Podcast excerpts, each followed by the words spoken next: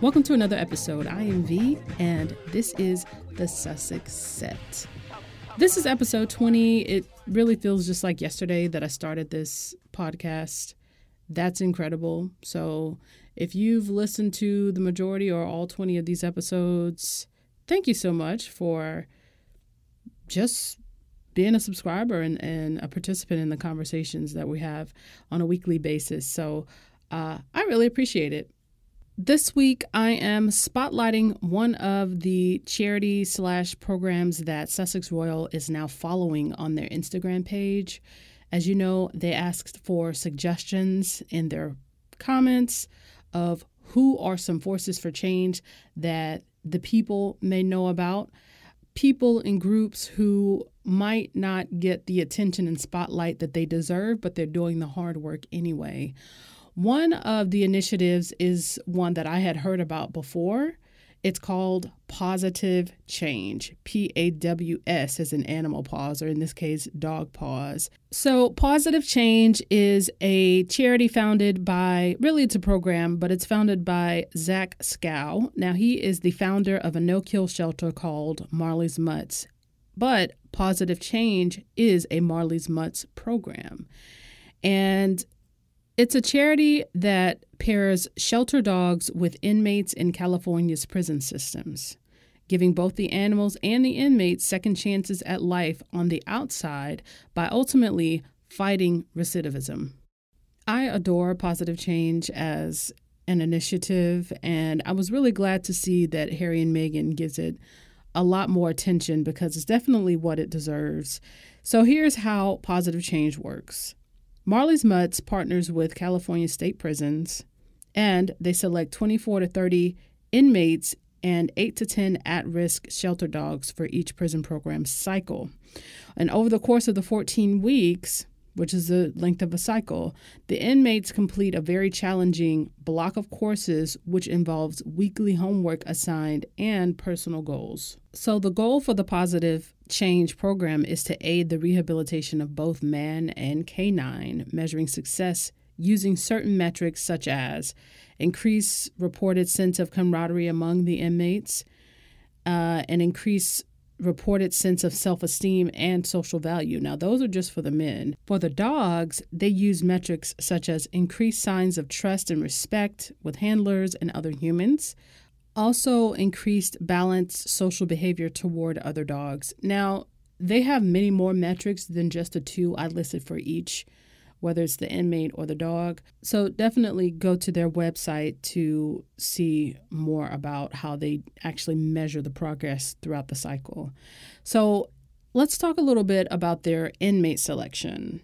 Inmates are selected based on conduct while they are incarcerated and demonstrated interest in the program. Inmates must have zero or very few points accrued and are required to fill out a survey and write an essay outlining why they want to participate in the program.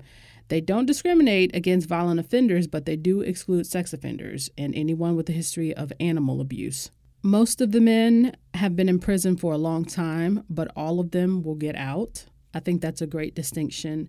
So they probably pick people who can see their release date, if you will. And some of them will be released from prison very soon after they begin the program. So the program is set up to establish compassion, develop skills, combat recidivism, and prepare those inmates for healthy and productive lives after incarceration. Every year, they train over 400 inmates to handle dogs and they save over 150 dogs. That's every single year. Pawsitive Change is affecting positive change. There's just no other way to put it. They are learning a skill, they are learning about themselves, and they're hoping for a better life when they get out. There are many ways to help or donate, but your donation helps to give them money for supplies. It helps to cover the pet's vet's bills. It helps to provide shelter, and it also helps to fund the training for the dogs. Now, they also have an Amazon wish list, which is simply a registry on Amazon.com. They have listed specific items that they would like for if you wanted to help and purchase some of those items for people to purchase. And when you purchase them, they get sent directly to Marley's Mutts. You don't have to worry about shipping and if you feel like you don't want to donate and give money, because some people don't like to give money, they like to help in other ways, you can help in this way. And what you purchase will go directly to the animals. So I will put that link in the description. So please make sure you check it out. And for more information on Marley's Mutts and Pawsitive Change, please go to marleysmutts.org slash positive change. I will also link that in the description. So, in this episode, as promised, I am going to uh, provide you with some of my takeaways. I won't call it a review. A review. I don't really have a right to review this. I'm not a literary critic. I'm not a magazine critic. I, I really, my opinion really just doesn't matter. But I was trying to give everybody enough time to buy the magazine or buy the digital copy uh, before I did that last week. But there are so many things I want to say about this magazine, just the, from the way that she put it together. You can really feel her tone, for her influence. The tone of the magazine is really, it's, it's so deliberate. You know, it's so. Well, we'll get into it, but it, it, it it's really touching. It's it's a compassionate magazine in a way that you haven't seen especially a magazine like Vogue, high fashion, uh, come across. At least I haven't in my history of looking at Vogue magazine. But each, you know, each editor brings their own flair, and I uh, would imagine each guest editor brings their own experience to the table. But I really hope that you enjoyed it as much as I did. And so let's get into the eight takeaways that I have for Forces of Change. Number one, the Duchess is highly respected worldwide. She's so respected. And that's the immediate takeaway that I got from the magazine, particularly because when you read Edward Enninful's piece and he's describing how it all came together, and you can really feel how he feels about her. And I thought he did a really great job coming through with his authentic voice in written words, which is much harder to do than one would appreciate if they had to do it themselves. He really came across, and I really feel at least a slice of what he feels for Meghan having worked with her so closely for the last seven months on this. Both Edward and Meghan have the power to summon the world to pay attention. That's really important. Here you have two brown people, a biracial woman, American woman, and a Ghanaian born first black editor of British Vogue, and they literally caught the world's attention, not just the fashion world. But in the piece by Edward, he speaks so highly of Meghan, even saying, on a personal note, I can't overstate how much it meant to see His Royal Highness the Duke of Sussex marry this brilliant, biracial American powerhouse. Hear, hear. Hear, hear. But you can tell that he respected her before he met her. And to me, that says a lot about Meghan. He continues, I didn't have to think. I knew the answer was yes. We could call it forces for change, I said, and the adventure began. And boy, was it an adventure. From the outset, I discovered someone with a real editor's mind who knew how to align what she wanted to say with everything we stand for here at British Vogue. I really appreciated his input, not just as an editor of the magazine, but now as someone who I have no doubt considers himself a friend of Meghan and she considers him a friend of hers. You get to see him speak about someone that he just respects on a human level. And so that really sets the tone for the magazine and it gives us more glimpses into who she is and how she works with others. You know, he demonstrates firsthand knowledge of her work ethic, disclosing that they started in the winter and just wrapped the project up in July. That's seven months. That's uh, quite a long time. So What's super cute is the insight that he gives into the progression of their relationship, where he was shocked and nervous to receive the email from her, the initial email where she asked him, What do you think about if I did a guest editor spot at, at, Vogue? To talking about how they have emoji filled text conversations by spring. I think it demonstrates the ease with which people can get along with a likable person. And it's not very hard to do that. If you're likable and someone else is likable, even if one person is likable, they're probably going to win the other person over just by their likability. So, this is why it doesn't make sense when people say certain things about Meghan because time after time after time, people who never met her until after she became a duchess, they have basically been repeating the same things that people who have known her for decades have been saying about her. So, uh, you know, this is where critical thinking kind of comes in here, but, uh, or should come in for your layperson. But of course, we've been new. He also talks about how Meghan continued to work on the magazine even soon after the birth of Archie. Now, of course, we have been seeing Harry all over the place, not just because he works hard, but because of who he's married to. If she wanted to, I have said this so many times, she could sit at home, do whatever she wanted to do, just sit back, kick back, be a new mother. But he's married to and living with someone who just had a baby, but they're not even really taking a true maternity leave. You know, that's pretty boss. So I think it would be hard to know that there's work to be done and then sit at home when all he had to do was catch the baby. you know what I'm saying? So, sis is really just showing people that hard work won't kill you, you know? And Edward is showing us by his own account how hardworking she is. My second takeaway is that Meghan believes in herself and in her own abilities.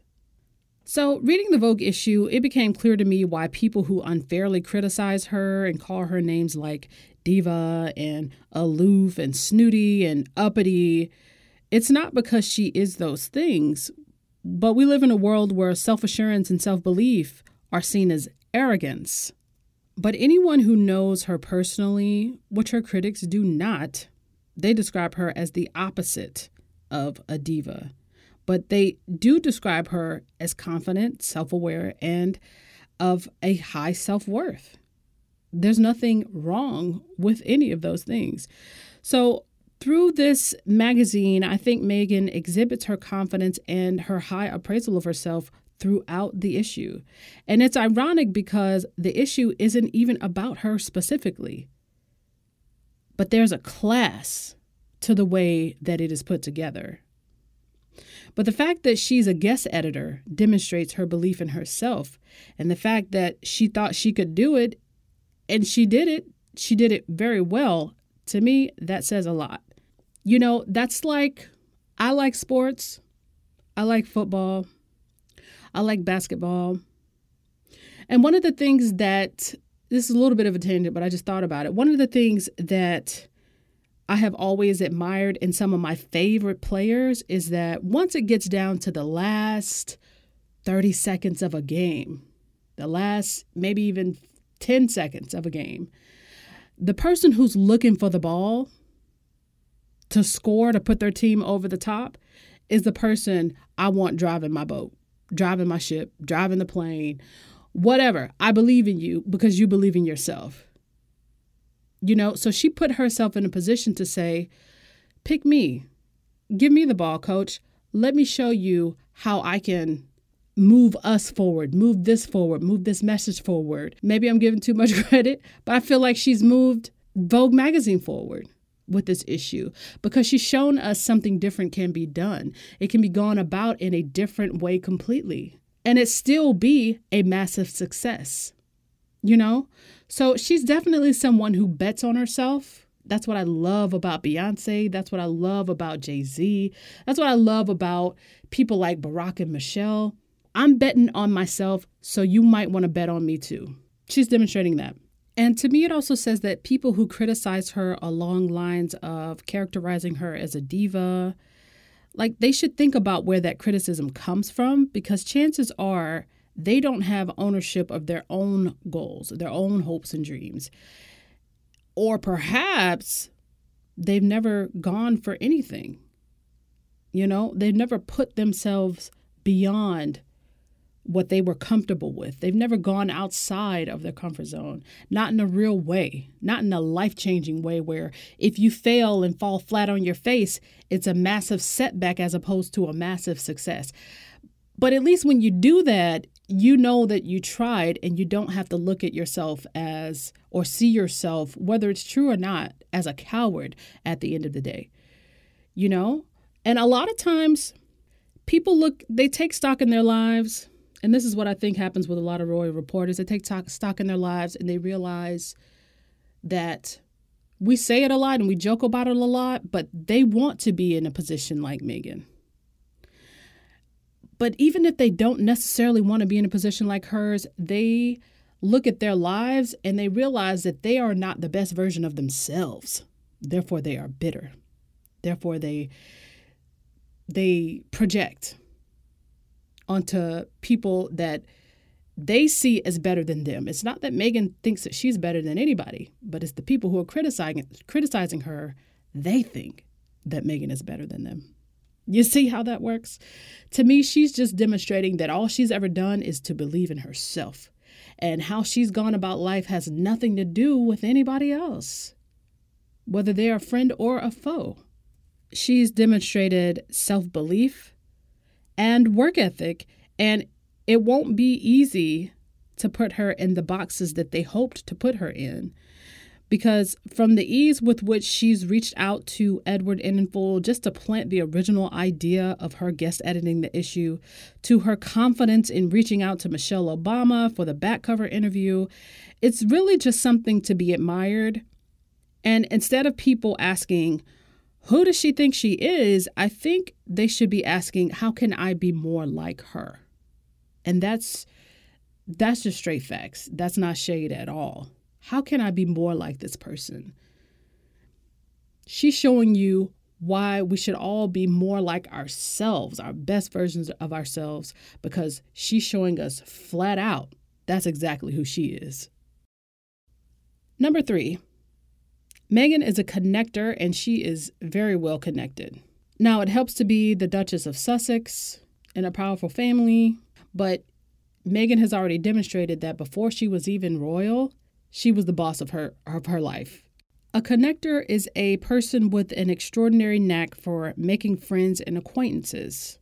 Connectors are an elite group of people so expert in cultivating connections that they are the reason that the rest of us are connected to. So it's like a person who introduces you to someone and you guys are like best friends, the person that they are introduced you to, but you haven't seen the connector in four or five years. It's just that they're so gregarious and charismatic and they love people.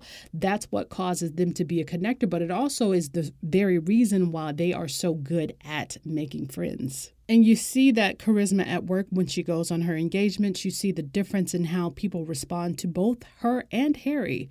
Uh, I would imagine Harry's a connector as well, but um, I'm saying that type of personality. People just respond to their genuineness because when you like people, people like you. That's just the way that life works.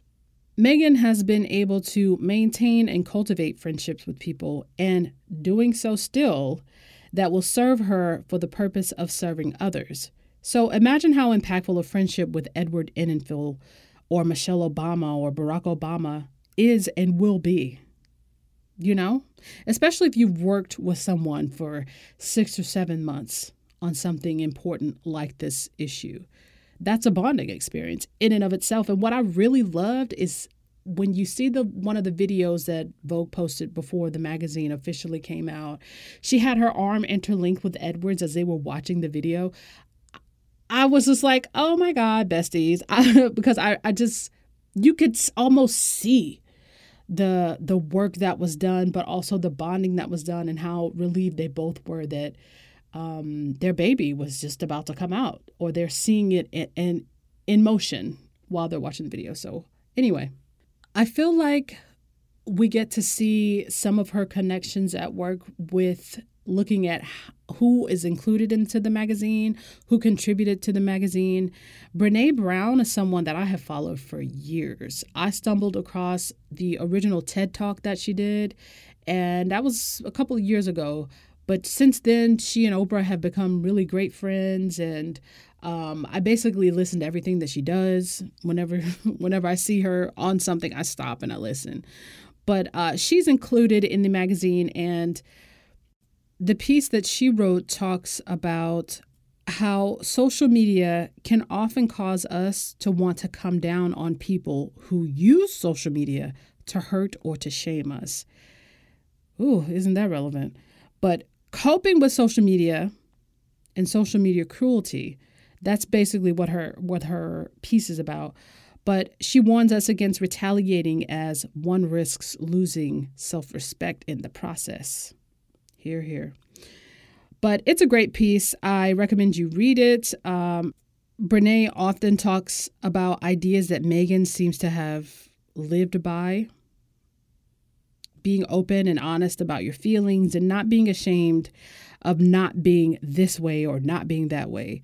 And I'm not sure if Brene Brown and Meghan are friends, but I can see Brene Brown at the Power Woman Summit alongside Oprah and Michelle and Meghan and all the other powerhouses that we love and respect. So um, definitely check out her piece. It's called The Only Unfollow That Broke My Heart. Brene Brown, researcher and expert on vulnerability and courage on coping with social media cruelty. And then also, one of the biggest connections at work throughout the magazine editing process, we got to see her connecting SmartWorks with Marks and Spencer, with her friend Misha and others to come together to create this capsule collection for the benefit of other people. Like to me, that is incredible. Again, she's showing us who she is. She can't say much, but she's showing us a lot. She's showing us more in a year's time than many people have shown us in damn near a decade. And that ain't shade, but those are the facts. If you disagree, please let me know. Correct me if I'm wrong. So, moving on, the next takeaway is that, and I've mentioned this before, it is a kind, it is a compassionate and thoughtful issue of Vogue magazine. Uh, there are pieces that stand out to me along that theme. I think the overall tone of the issue to me was compassion and thoughtfulness. From the piece about fashion becoming friendly to the viewpoints of Jamila Jamil and, of course, Brene Brown, as I just mentioned. So, the piece on how fashion became friendly, that piece talks about how the fashion industry as a whole it seems to be less cutthroat than it used to be. And that's from the perspective of people who are right in the thick of it.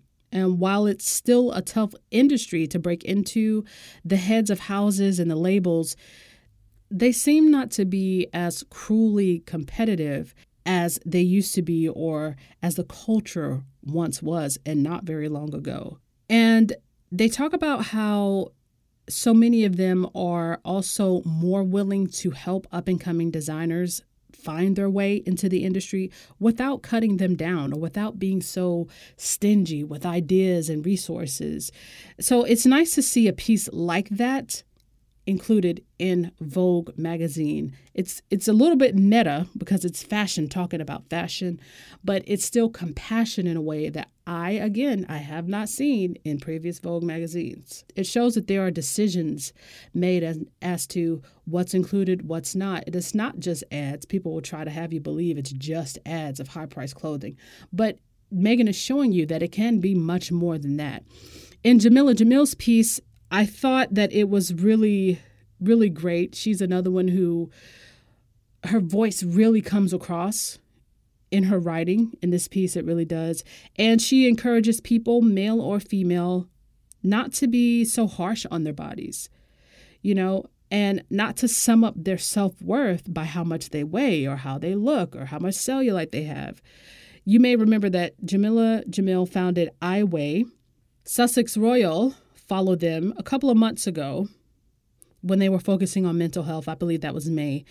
We live in a world where people have been told that they have or don't have value or don't have a voice for the most shallow reasons. And Jamila seeks to dismantle that. And again, her voice in the piece really does stand out. That piece is called Come As You Are. The subtitle is Jamila Jamil wants you to be in a good place with your body image. In fact, she wants you to stop thinking about it altogether and give that headspace to the things that matter. Yes, ma'am. Yes, ma'am. My fifth takeaway is this Meghan is deliberate and she's meticulous in everything she does. So, in seeing all of the unseen pieces form a picture of the entire Vogue magazine editing process, I've been very touched seeing the thank you notes written by Meghan to the people who contributed their time and effort to make that magazine the success that it was. You know, you saw one from Matt Haig. He's the man who wrote A Note from the Beach. And we also saw one posted from the ladies of the Luminary Bakery. To me, this shows that Meghan is very thoughtful and will go to great lengths to express that gratitude. I just think that's wonderful, especially in an age where people don't hardly handwrite anything. But her deliberateness and her meticulousness can be felt throughout the magazine. Like in the backstage pass piece, uh, where Peter Lindbergh, the photographer, is talking about his process, he talks about how Meghan said to him, Whatever you do, I want to see freckles. To me, that means she had a certain tone in mind for the magazine, one of realness and authenticity, and she was deliberate in going about seeing it presented well. My sixth takeaway is that Meghan seeks out people who are good and she seeks out opportunities to do good. I know people tried to call this issue liberal and political, which it is not. But there's a reason that she chose to highlight a lot of activists. I think she seeks out people who are spending their time on this earth to help others, in addition to following their passion, in addition to contributing to the world in a regular, normal, everyday way, however large or small. It doesn't matter if you're providing interview clothes for women, or if you're encouraging people around body positivity or encouraging young people to vote, there's something to be done with our lives. And we're here for that reason. And I think that's what this issue is helping to show. Centering your time around service to others is the mark of a life well lived. And I have always believed that. That doesn't mean you can't enjoy the finer things in life. And most people in the magazine, included in the magazine, perhaps do enjoy the finer things. They can afford those finer things. But one can do both. And doing both things doesn't make someone a hypocrite. For example, Meghan bought herself a Cartier watch when Suits was renewed for a seventh season. That's a critical season. That means residuals for the rest of your life as long as it's playing on TV somewhere. That doesn't mean that she can't volunteer at the local pantry, which she actually did in Toronto. She didn't have to, but she did. This is why the accusations of elitism around the magazine are empty. My seventh takeaway is this Newsflash, she's a feminist. While men are included in the issue, it's largely a pedestal for women, women of all kinds, in all places, being forces in their respective areas of choice. And it's a way that Meghan has demonstrated that she's not just giving you lip service, she's putting her name, she's putting her time, she's putting her energy to use to back up the things that she has said and has always said in her life. And she's not just backing up what she says and believes, but she's demonstrating how she plans to move in the future with her platform. Now, she said that she would highlight women. She said that she was a feminist. This is coming into the royal family. Well, she's showing us no different in this issue. She didn't just include women, she included women with strong voices, women with a reputation for not just being quiet and doing as they're told, but women who are not afraid to step into their glory and bring others along with them. She's presented us with trailblazers next to promising teenagers, side by side for the world to see. People from Laverne Cox, her being the first trans woman to ever grace the cover of any Vogue, to Sudanese model Adut Akech, who was once a refugee and who coincidentally not only graced this September Vogue of the British Vogue, but she's also on the cover of German Vogue and I believe the Italian Vogue, all the September issue. so shout out to her. And but perhaps it takes someone with a worldview like Meghan to put together a magazine so impactful. In short, I feel like she's saying women's voices matter, women's ideas matter, women's outcomes matter. And Meghan, she exhibits this beautifully. And my eighth and final takeaway is probably my favorite. This is a flex. Meghan is flexing so hard with this. A flex is a way to show someone your strength and your power. This magazine is a huge flex. Now, I'm not saying that she put herself on the guest editing spot just so she could flex, but sis is gonna flex no matter what she does because of how she does it. But she's really flexing on this. I think this is Meghan's way of telling her critics to go suck it and if the best revenge is living well, then people's heads must be about to explode. We saw how they actually did explode when the Vogue initially dropped. But all this time, while the press was coming down on her for holding her bump and for not allowing the press to pick over her and her new baby at the Lindo wing and for going to Wimbledon and trying to have a good time with her friends, she was behind the scenes the whole time being a boss bitch. And we knew that. But now we see it. We see it in practice. We see the work. Not only that, but she's showing that she's just getting started.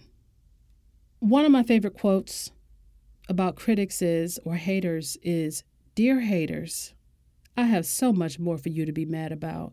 Just be patient. And I think that's where we are. That's what this is. Sis really flexed so hard, and this Vogue is only a slice of what we're going to get to see Meghan do. So I cannot wait for more rollouts. In the meantime, I'm savoring this moment and patiently waiting for the next time she chooses to flex her muscle because she will and very soon. So she doesn't give thought to her critics she carries on just being Meghan, and that's why we love her, isn't it? And so, with that, I'll close by reading Matt Haig's piece, A Note from the Beach. Now, this comes as a request, and it's actually literally on topic, so why the hell not? And side note, this is actually not a poem. I know it's called a poem in the magazine, but Matt Haig said himself on his own Instagram, girl, that it's not a poem. So I'm just going to call it a piece. This is a note from the beach, a personal favorite of Her Royal Highness, the Duchess of Sussex. Hello. I am the beach. I am created by waves and currents. I am made of eroded rocks. I exist next to the sea. I have been around for millions of years. I was around at the dawn of life itself. And I have to tell you something I don't care about your body. I'm a beach. I literally don't give a fuck. I am entirely indifferent to your body mass index. I am not impressed that your abdominal muscles are visible to the naked eye. I am oblivious. You are one of 200,000 generations of human beings. I have seen them all. I will see all the generations that come after you, too. It won't be as many. I'm sorry. I hear the whispers the sea tells me. The sea hates you, the poisoners. That's what it calls you. A bit melodramatic, I know, but that's the sea for you. All drama. And I have to tell you something else. Even the other people on the beach don't care about your body. They don't. They are staring at the sea or they are obsessed with their own appearance. And if they are thinking about you, why do you care? Why do humans worry so much about a stranger's opinion? Why don't you do what I do? Let it wash all over you. Allow yourself just to be as you are. Just be. Just beach.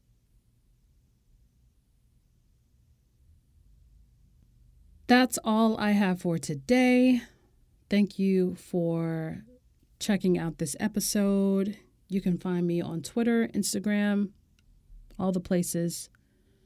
And I will catch you guys next time. Peace. I'm a bad bitch. You can't kill me. Kill me.